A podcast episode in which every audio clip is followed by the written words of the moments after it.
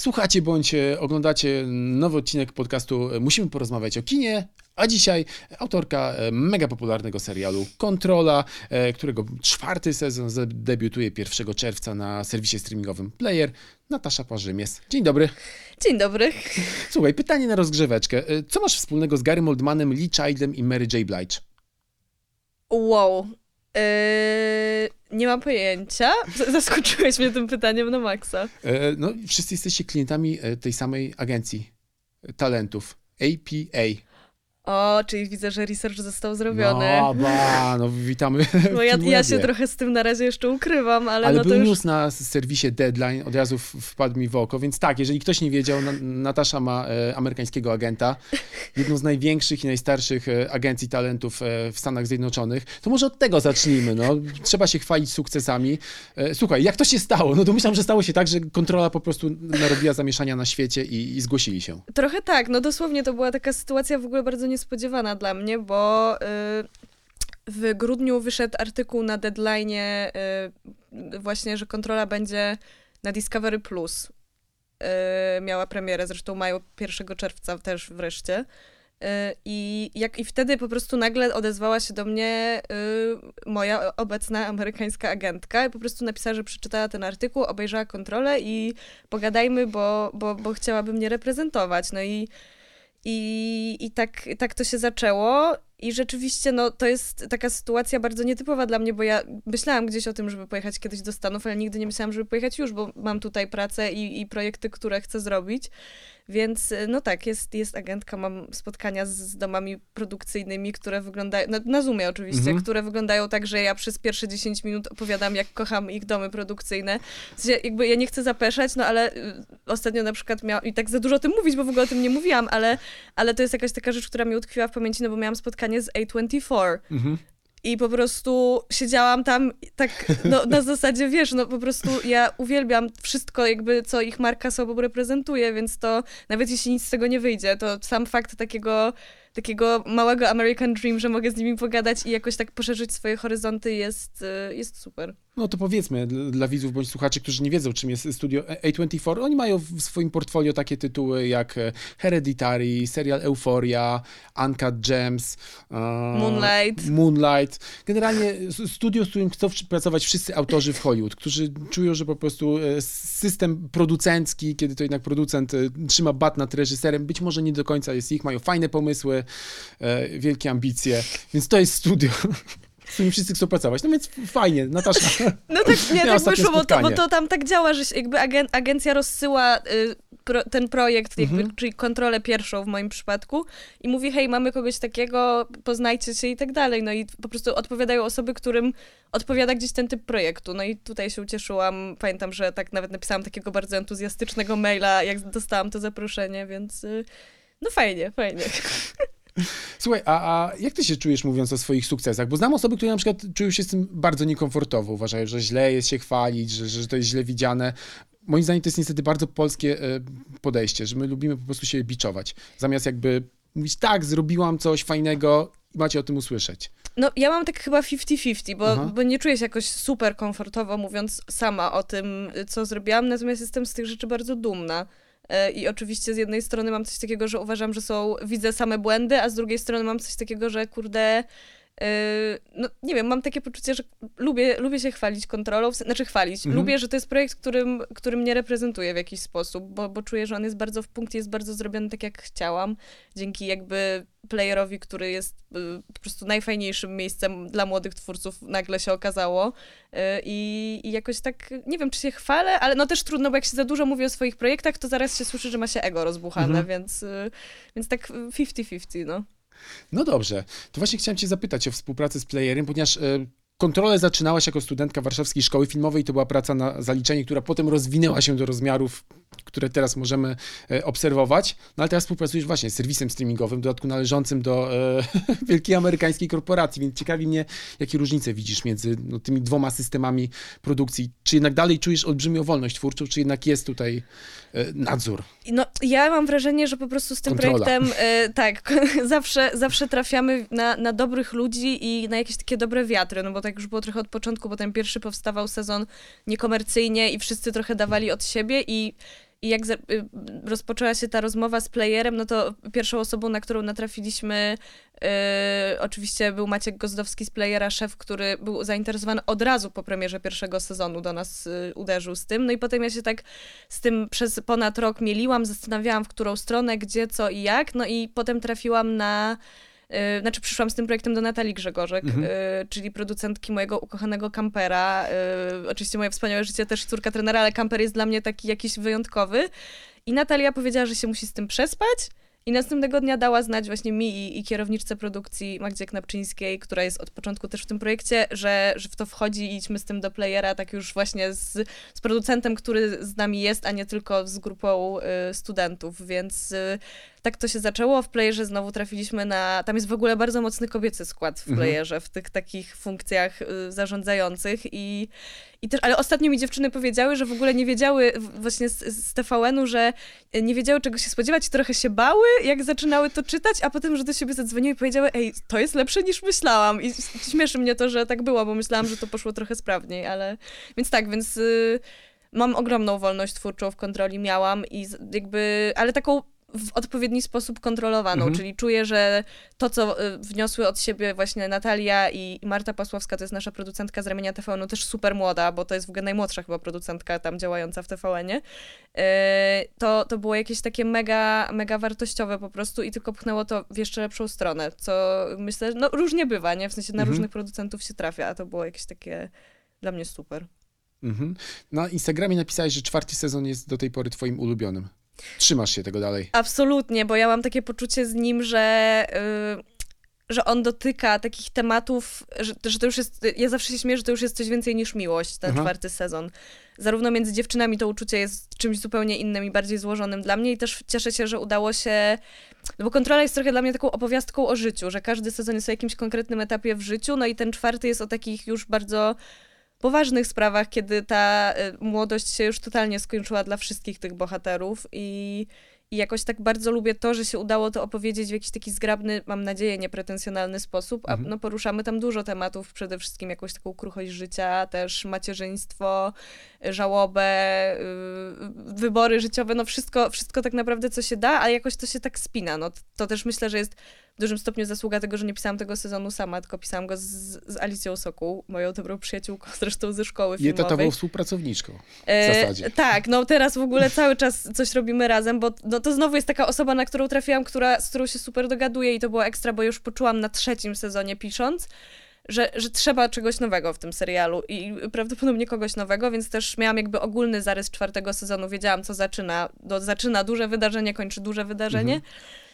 I właśnie Alicja wskoczyła i po prostu dała, no to jest super, jak jest współscenarzysta, po prostu to jest nagle osoba, która daje drugie tyle od siebie, czyli to jest zdwojona siła po prostu. No ale czasem też to się wiąże z tym, że dochodzi do zderzenia pomysłów i może rozpocząć się kłótnia, która oczywiście może mieć bardzo dobre konsekwencje, czyli zaowocować fajnymi pomysłami, a może być tak, że po prostu nie chcę z tobą rozmawiać i musicie na parę godzin na przykład zejść sobie z oczu. O Jezu, tak, to prawda, my w ogóle pisałyśmy z Alice cały zeszły rok taki duży serial, który no finalnie na razie się nie dzieje i tam właśnie w momencie, jak coś przestaje iść tak jak trzeba i zaczyna się szukać winnych w sobie, zaczyna się kłócić, no to jakby to było takie dla nas bardzo duży test tej współpracy i tej przyjaźni, bo po prostu no było ciężko, nie? Więc jakby to też było takie ciekawe przeżycie, ale teraz znowu wracamy do pisania i jakoś tak jest lepiej i milej i fajniej. I to dobrze nam zrobiło i nauczyłyśmy się dużo, ale jest to ciężka współpraca, bo pisanie, mam wrażenie, jest takim etapem, gdzie czujesz straszną presję, bo możesz pójść w każdą stronę,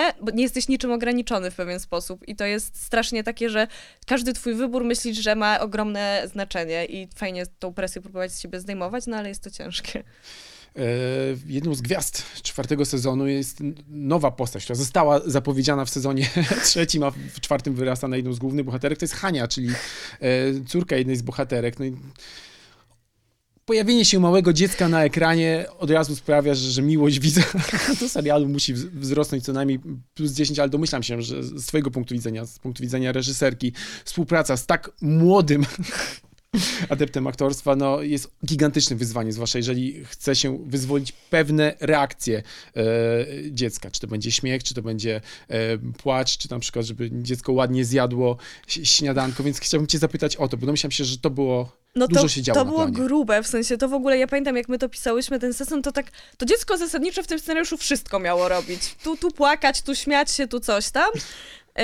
I potem zaczął się casting na tego Bobasa, który prowadził nasz reżyser obsady Jędrzej Gorski i Jędrzej po prostu wynajdował dzieci zewsząd, w sensie to były trochę dzieci z agencji aktorskiej, trochę znajomi, no i w końcu wygrała młodziutka, no bo półtoraroczna Alicja Wiatr, która jest córeczką w ogóle naszych znajomych, znajomych Jędrzeja, to jest w ogóle aktorskie dziecko, no bo to jest córka aktora. Czyli po znajomości dostała. Czyli, ale po prostu ona, pamiętam, przyszła na ten casting, bo Ewelina też była na tych castingach oczywiście, czyli jej mama ekranowa i ona przyszła, znaczy tata z nią przyszedł i po prostu od razu jakaś taka uśmiechnięta, od razu do mnie na ręce poszła, to w ogóle było jakieś takie niesamowite, no więc tak ten casting wyglądał, potem się spotkała z Adą i Eweliną, no i nami oczywiście, na spacer, żeby tak się z nią zapoznać, no i Ewelina tutaj wykonała ogromną pracę w postaci jakby rozmów z rodzicami, co wyzwala jakby jakie reakcje, a Alicja też jest takim, myślę, że super mądrym dzieckiem i też jakaś taka jest bardzo komunikatywna, no i te wszystkie rzeczy tam są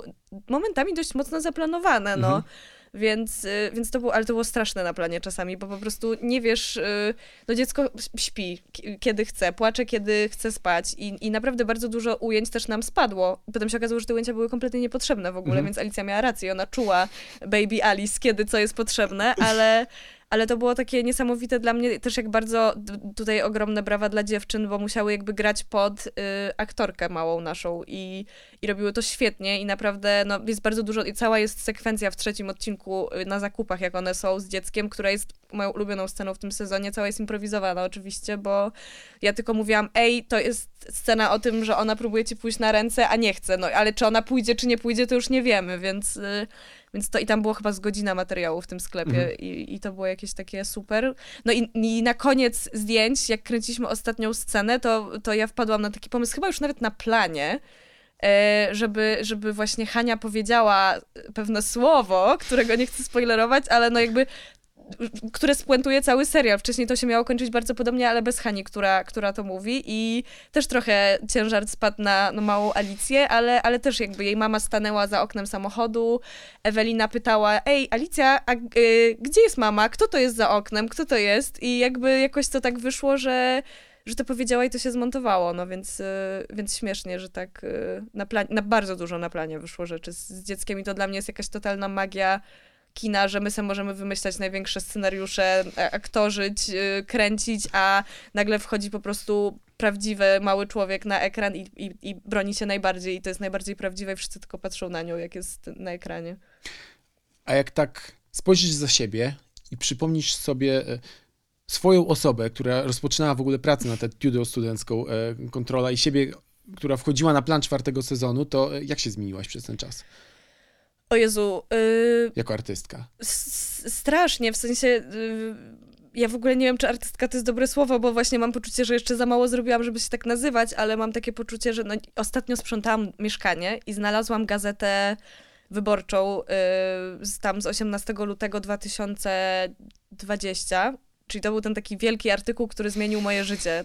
Taki cheesy bardzo to jest, ale i to był artykuł, od którego zaczęło się zainteresowanie kontrolą w Polsce, domów produkcyjnych, platform i tak dalej. I w ogóle nami wszystkimi. I jakoś mnie strasznie to poruszyło, bo mi to przypomniało, w jakim miejscu byłam właśnie przed tym artykułem i jak bardzo moje życie się zmieniło, ja się też gdzieś zmieniłam i no wchodząc na tą etiudę, to ja w ogóle, ja się tak bałam, w ogóle nie wiedziałam, o co chodzi. No i teraz też się boję, ale przynajmniej już mniej, więc myślę, że też dużo się bardzo nauczyłam i też piszę o wiele bardziej świadomie, reżyseruję o wiele bardziej świadomie i taki, no, to jest wiatr w żagle taki projekt, no, szczególnie jak on tak się ciągnie i ciągnie, coraz jest lepszy feedback, teraz zobaczymy jak ten zagraniczna premiera pójdzie, ale no myślę, że bardzo dojrzałam, ale też zrozumiałam, że chcę opowiadać swoje historie i ludzie na szczęście chcą je oglądać, więc myślę, że to jest jakiś taki duże szczęście, że akurat to, co mam do powiedzenia, interesuje ludzi. Z sukcesem przychodzi też presja. Jak ty sobie radzisz z presją? No ciężko, nie powiem. W sensie, że rzeczywiście mam coś takiego, że dużo różnych rzeczy mi się wydarzyło przez te ostatnie lata I bardzo, no, mam jakieś tam nawet problemy z sercem z tego stresu, w sensie tak. Po prostu, znaczy ja ogólnie jestem strasznie nerwową osobą, więc ale uczę się znowu tej presji już tak nie kłaść, w sensie czuję, że jest lepiej niż na przykład najgorzej było tuż po tym boomie na Kontrolę, bo nagle czujesz, że wszystko, o czym marzyłaś całe życie się dzieje i jesteś taki, Boże, co mam wybrać, co mam zrobić, wszyscy tutaj, w ogóle co się dzieje i trzeba się nauczyć, mam wrażenie, tak mierzyć siły na zamiary, w sensie, i to właśnie nawet nie chodzi o to, czy dociągnę ten projekt, bo dociągnę raczej wszystko, tylko czy ja chcę zapłacić tą cenę swojego zdrowia, swojego życia prywatnego, rodzinnego, przyjacielskiego po prostu, czy nie. I wydaje mi się, że to jest to, co zaczynam teraz się uczyć i właśnie rozumieć, że filmy są super, ale to nadal tylko filmy, nie? Że film to tylko film. Znaczy aż film, bo wiem, że jesteśmy w Filmwebie i kino jest moją największą miłością, ale że, no, że nie można, nie wiem, kręcić filmów o życiu, jak to życie ma się takie stresujące i pełne stresu przez to, że się robi film. No, na przykład Francis Ford Coppola pewnie mógł nieco ten temat powiedzieć. No, historię z planu czasu apokalipsy. To jest materiał na film, ale chciałem cię też podpytać o relacje z fanami, ponieważ wiadomo, w momencie, kiedy serial odniósł sukces, budowała się grupa fanów, nagle ci fani mają swoją własną wizję, w jakim kierunku to powinno pójść. Jak sobie z tym z kolei radzisz? Czy potrafisz się wyłączyć, że chcesz zrobić serial taki, jaką ty masz wizję, czy jednak uwzględniasz czasem w głowie, nie wiem, jakieś wiadomości, komentarze, które czytasz w internecie? No, nie ukrywam, że ja bardzo jakby patrzę na ten kontakt z fanami, też na ich reakcje, bo jakoś to mnie też napędza przede wszystkim, ale to, no, jest to dla mnie ciekawe, ale no, akurat z tymi nowymi sezonami na Playerze to była taka sytuacja, że one były napisane od razu. Czyli ja nie miałam tego, znaczy nie wiem, czy to luksusu, może nawet lepiej, nie miałam tej możliwości, żeby sczytywać, co ludzie myślą i pisać dalej, tak jak w pierwszym sezonie trochę to wyglądało. I rzeczywiście no, bardzo kontrowersyjnym wątkiem była ciąża u Majki. To wzbudziło jakieś bardzo duże takie... podzieliło fanów, bo po prostu... no gdzieś Majce się mniej wybacza w tym serialu, bo no, jest to serial o nieheteronormatywnych dziewczynach, a ona cały czas ma skok w bok z facetami i... No, gorzej się na to patrzy. Ja bardzo bronię Majki i myślę, że ona ma też ogromny fanbase i jest po prostu bardzo pogubioną osobą, ale też nie robi nic złego. W sensie akurat jak zaszła w tą ciążę zresztą, to w ogóle one nie były razem nawet, więc to jest dla mnie bardzo ciekawe czytać, że Majka zdradziła Natalię i zaszła w ciążę, co w ogóle tak nie było. Natalia też spała z innymi ludźmi, więc to jest dla mnie bardzo ciekawe i zaskakujące. I rzeczywiście dlatego też zastanawiam się, jak zostanie odebrany ten 4 sezon, bo trochę jakby to dziecko jest już faktem, ta historia płynie dalej i no właśnie, no to jest trochę tak, jak ci mówiłam, zanim zaczęliśmy gadać, że to jest jak z fanami Star Wars na przykład, nie? No bo Star Wars ma straszny fandom, my mamy jakby super, nie chcę naszego fandomu krytykować, ale że jak masz ludzi, którzy całą energię pakują w to, co oglądają, to jak jest super, to jest super, a jak coś jest trochę inaczej, to jest różnie, nie? No na przykład to zabiło ostatni sezon Killing Eve, który fani po prostu zjechali od góry do dołu, bo skończył się jak się skończył, nie spodobało im się to, a jakby nikt też nie pomyślał, że trochę taka historia nie może się na przykład inaczej skończyć, więc myślę, że końcówka Kontroli się fanom spodoba i myślę, że jest najuczciwsza i najlepsza, jaka mogła być, ale no rzeczywiście jest coś takiego, że nawet nieważne jak jest na przykład napisane coś spoko i jest spoko, to i tak te emocje tych fanów są tak wielkie, że trzeba bardzo uważać i to jest... bardzo ciekawe przeżycie dla nas wszystkich przy Kontroli, że różne są oczekiwania. No tak, z tego co wyczytałam, to ty też byłaś fanką, też się mocno udzielałaś i teraz nagle widzisz, jak stoisz po drugiej stronie i musisz się zmierzyć z tym samym, co twórcy i twórczynie twoich ulubionych seriali. No to jest w ogóle strasznie ciekawe przeżycie, bo ja totalnie, tak jak powiedziałeś, byłam taką osobą, znaczy nadal jestem taką osobą, że mam takie seriale, że po prostu nimi żyję i czekam na te sezony, są one dla mnie jakieś ważne. No właśnie Killing Eve na przykład dla mnie było takim serialem, ja bardzo przeżyłam końcówkę. Chyba nie aż tak bardzo jak ludzie w internecie, ale miałam taką pustkę, jak to się skończyło i po prostu wiem, że z tym samym my obcujemy, że to nie jest tylko serial, że to w pewien sposób wiele osób się w tym przegląda, podkochuje się w tych bohaterkach. No nie wiem, ja też mam takie seriale, na przykład dla mnie strasznie ważną postacią jest z takich nowszych rzeczy Andreas, gdzie jest mój agent. I też mam coś takiego, że po prostu tak silnie jestem z nią związana, bo wreszcie zobaczyłam osobę o tak podobnym charakterze do mnie na ekranie i tak gdzieś pokładam w niej jakieś duże nadzieje, patrząc jak ona się zachowuje, jest jakimś autorytetem dla mnie, że to jest strasznie ciekawe, jak zaciera się ta granica, bo wszyscy wiemy, że to jest film, ale to jednak nie jest film. A skoro wspomniałaś o Gdzie jest mój agent, Czy maczasz może palce przy polskiej wersji powstającej właśnie dla serwisu streamingowego, z którym współpracujesz? Nie maczam tam swoich palców, ale moja przyjaciółka, kierowniczka produkcji Kontroli, właśnie Magda Knapczyńska, jest kierowniczką produkcji też tego, co jest w ogóle hitową historią, bo my z Magdą kochałyśmy ten serial i nagle, i to jest znowu jakaś taka aura wokół Kontroli, Magda zrobiła Kontrolę, Magda jest rok starsza ode mnie, tak, czy tam dwa. I nagle dostała propozycję bycia drugą kierowniczką produkcji przy tym serialu, a to jest nasz ukochany serial i po prostu my się tak jarałyśmy i ja tak się nie mogę doczekać. Ona mi nie mówi za wiele, bo oczywiście nie może, ale no ten serial, no myślę, że on zrobi też dużo dobrego w Polsce, no bo on jest taki bardzo progresywny i no bardzo mnie ciekawi, bo on jest taki, no ma ten specyficzny ton i jest bardzo mądrze napisany i mam nadzieję, że jakby to będzie nadal tam utrzymane i... No i zobaczymy, no ja kocham ten serial, więc bardzo się jaram. No dobrze, a jeżeli chodzi o Kontrolę, to już jest finito? End definitywnie? Czy zostawiasz sobie furteczkę? Znaczy myślę, że z Kontrolą jest tak, że tam ta furtka jest zawsze, bo to jest historia o miłości, natomiast mam poczucie, że no, na ten moment to jest finałowy sezon, tak go zapowiadamy, tak był pisany, też ta historia była jako te trzy, to była taka trylogia dla Playera. No i zobaczymy, no moją ulubioną rzeczą w kinie, trylogią filmową jest Przed wschodem słońca, które ma części co 10 lat i to jest tego największa siła, więc ja nie mówię nie, na ten moment czuję, że ta historia się kończy w idealnym momencie, żeby tak już nie przedobrzyć, nie pojechać za daleko, to myślę, że to jest na razie idealna końcówka. No dobrze, to wybiegnijmy to w takim razie troszeczkę w przyszłość, bo sobie śledziłem wywiady z tobą i w jednym z nich powiedziałaś na przykład, że współpracowałeś z Magdaleną Boczarską nad scenariuszem serialu. Co się dzieje z tymże projektem?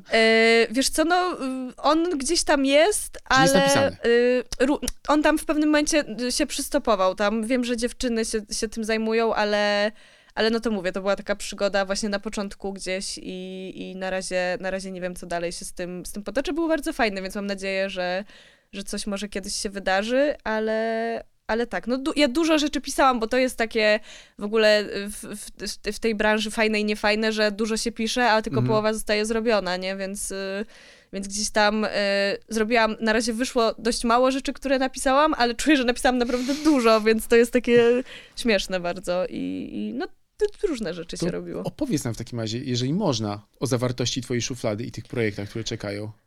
Coś uchylisz rąbka tajemnicy?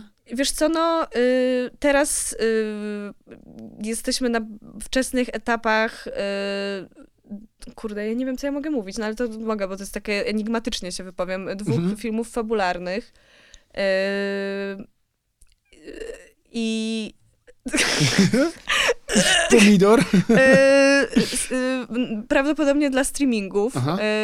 Jeden tylko pisze, drugi mam nadzieję pisać i reżyserować.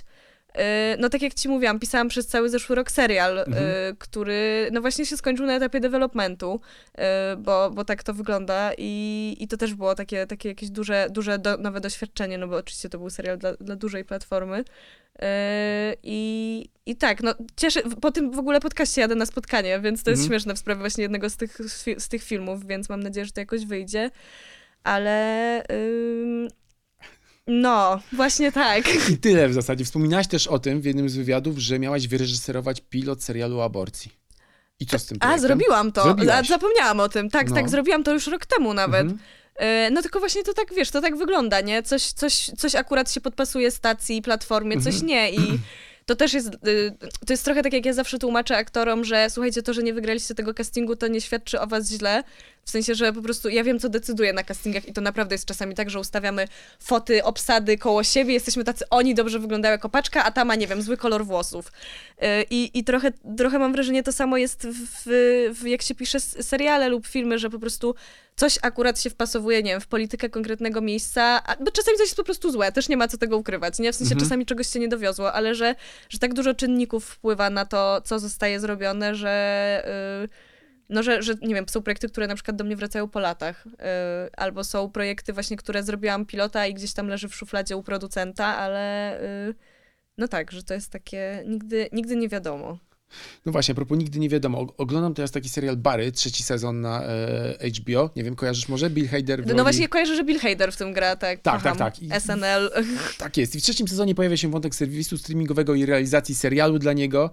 I w pewnym momencie dochodzi do rozmowy między autorką tego serialu a szefową serwisu streamingowego i ona mówi coś takiego.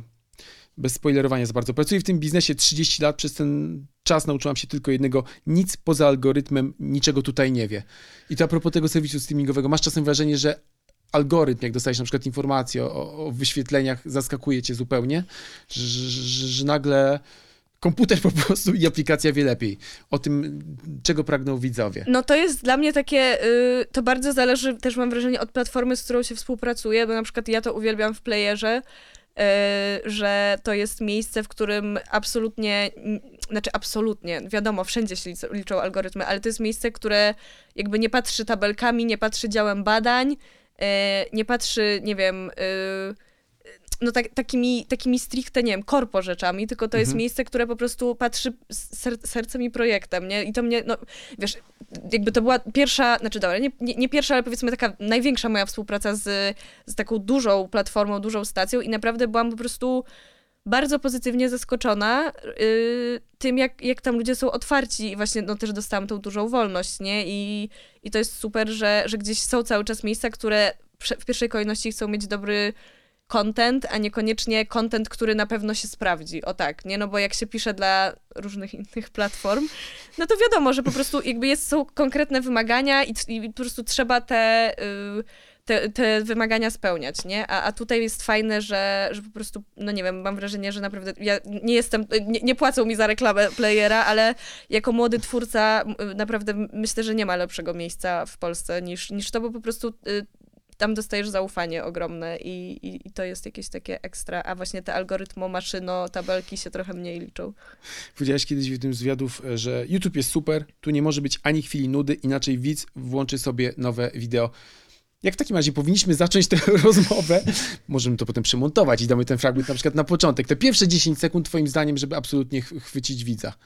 A mam wrażenie, że to akurat sprytnie, żeś z tą agencją wyskoczył amerykańską, tak? Bo ja nigdzie o tym nie powiedziałam, więc mam wrażenie, że to był jakiś taki dobry start. Ale no, jest coś takiego, że po prostu widza trzeba złapać i mam poczucie, że na szczęście na tych streamingowych platformach to widzę po kontroli, że trochę wolniej się mógł rozkręcać ten drugi sezon niż pierwszy, ale ja mam zawsze obsesję pod tytułem Jezu, co jak ktoś wyłączy, nie? W sensie, że to jakby nie jest kino, z kina nie wyjdziesz, znaczy z kina wyjdziesz w połowie, jak jesteś na słabym filmie, no bo jesteś taki, muszę tu wysiedzieć, zapłaciłem, a jak jest już naprawdę słaby, to wyjdziesz, a na platformie streamingowej, ja wiem, bo też się sama na tym łapię, jak akurat nie mam nastroju, ja zawsze staram się oglądać do końca, bo jakby pracuję w tej branży, ale jak nie mam nastroju, to naprawdę wyłączę coś i włączę coś innego, więc ważny jest początek bardzo, tak. No właśnie, i to mnie ciekawi. Chciałem cię zapytać, czy masz wrażenie, że YouTube generalnie zmieni, bądź też zmienia już po prostu język kina, że trzeba inaczej opowiadać te historie?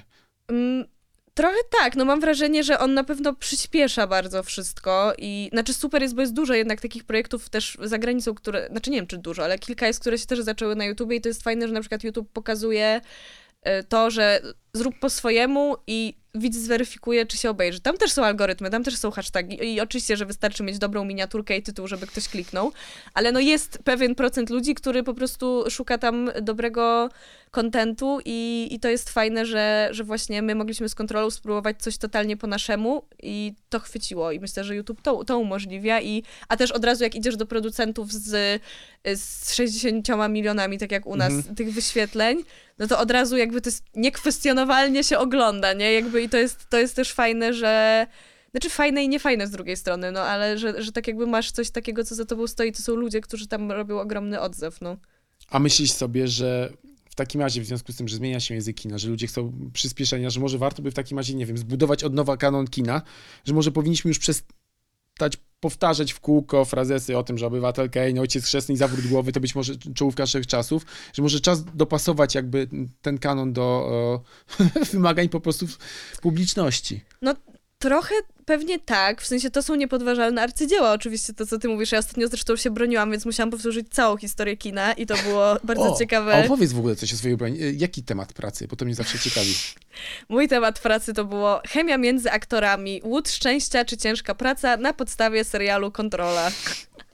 Więc bo u nas jest tak, że trzeba jakby złożyć pracę filmową i pracę teoretyczną do tego. No więc to był mój temat. Tam opisywałam właśnie pracę z Adą i Eweliną na wysokości etiudy, na wysokości serialu YouTube'owego, na wysokości Playera i potem opisywałam proces castingowy Agaty Różyckiej na rolę Sylwii w 4. sezonie nowej dziewczyny Natalii i jakby zestawiałam to, że dziewczyny zostały bez castingu obsadzone i się poznały na planie i mają chemię, to czy to samo da się zrobić, jak ma się długi proces castingowy, gdzie szukamy tej konkurentki dla Majki, żeby też widz uwierzył w miłość między kimś innym niż tylko nimi, no. Czyli jaki w takim razie był teza, jaka była odpowiedź na tezę? Odpowiedź była świetna. Odpowiedź była taka, że w filmie się nie da nic zaplanować i trzeba mieć dobrze przygotowaną spontaniczność i po prostu, że trzeba czuć rzeczy, iść za intuicją, bo jak się coś czuje, to jest prawdziwe i porusza ludzi, a ja bym chciała poruszać ludzi i mam nadzieję, że z Kontrolą się to udało. Taka była zdanie kończące, coś takiego. No. Czyli rozumiem, że jakby edukację formalną zakończyłaś już, czy zamierzasz jeszcze jakby studiować? Nie, raczej zakończyłam. Zastanawiałam się, żeby pójść na magisterkę, na reżyserię w Katowicach albo na scenariusz w Łodzi, no bo to są jedyne dwie magisterki, które jakby dla mnie w Polsce by gdzieś były, ale po pierwsze stwierdziłam, że chcę być bardzo lojalna wobec Warszawskiej Szkoły Filmowej, która absolutnie mnie ukształtowała, a czuję, że jak magistra zrobię gdzieś indziej, to już też to już nie będę tylko ze szkoły mojej i też mam takie poczucie, no po prostu ja też na razie nie mam czasu na studia, no bo po prostu pracuję, więc... No ale myślę gdzieś o tym, bo nie ukrywam, że bardzo tęsknię za czasami studenckimi, odkąd zaczęłam pracować, że czuję, że trochę za szybko to się stało w moim życiu i czasami mi brakuje takiego momentu, jak właśnie marzysz, nie wiesz, czy te marzenia się spełnią i żyjesz sobie swoim życiem, no.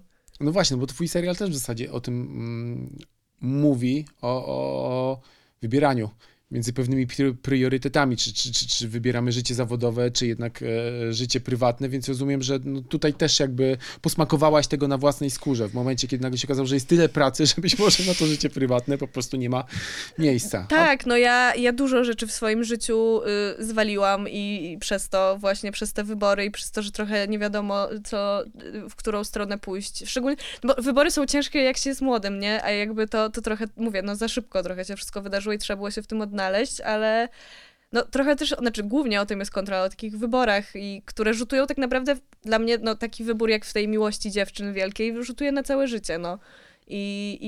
A mam wrażenie, że to jest z jednej strony super, że jesteśmy młodzi, a z drugiej strony właśnie jakieś takie poczucie, że niby młodzi, a jednak za 50 lat będziemy żałować decyzji tych dużych podjętych teraz. Ja bym bardzo chciała nie żałować żadnej decyzji podjętej w moim życiu, więc... No o tym też jest Kontrola, o decyzjach i jakimś dorastaniu do pewnych rzeczy w życiu, do miłości i tak dalej. Ale masz też takie poczucie być może, że właśnie ten sukces, który przyszedł bardzo szybko i ten sukces ogromny sprawia, że nagle nie masz miejsca na popełnianie błędów. Że w związku z tym, z tym ciśnieniem, z tymi fajnymi projektami, które masz szansę robić, ucieka ci właśnie ten aspekt młodości, czyli bycia głupim, popełniania błędów. To już się zamknęło i nie wraci.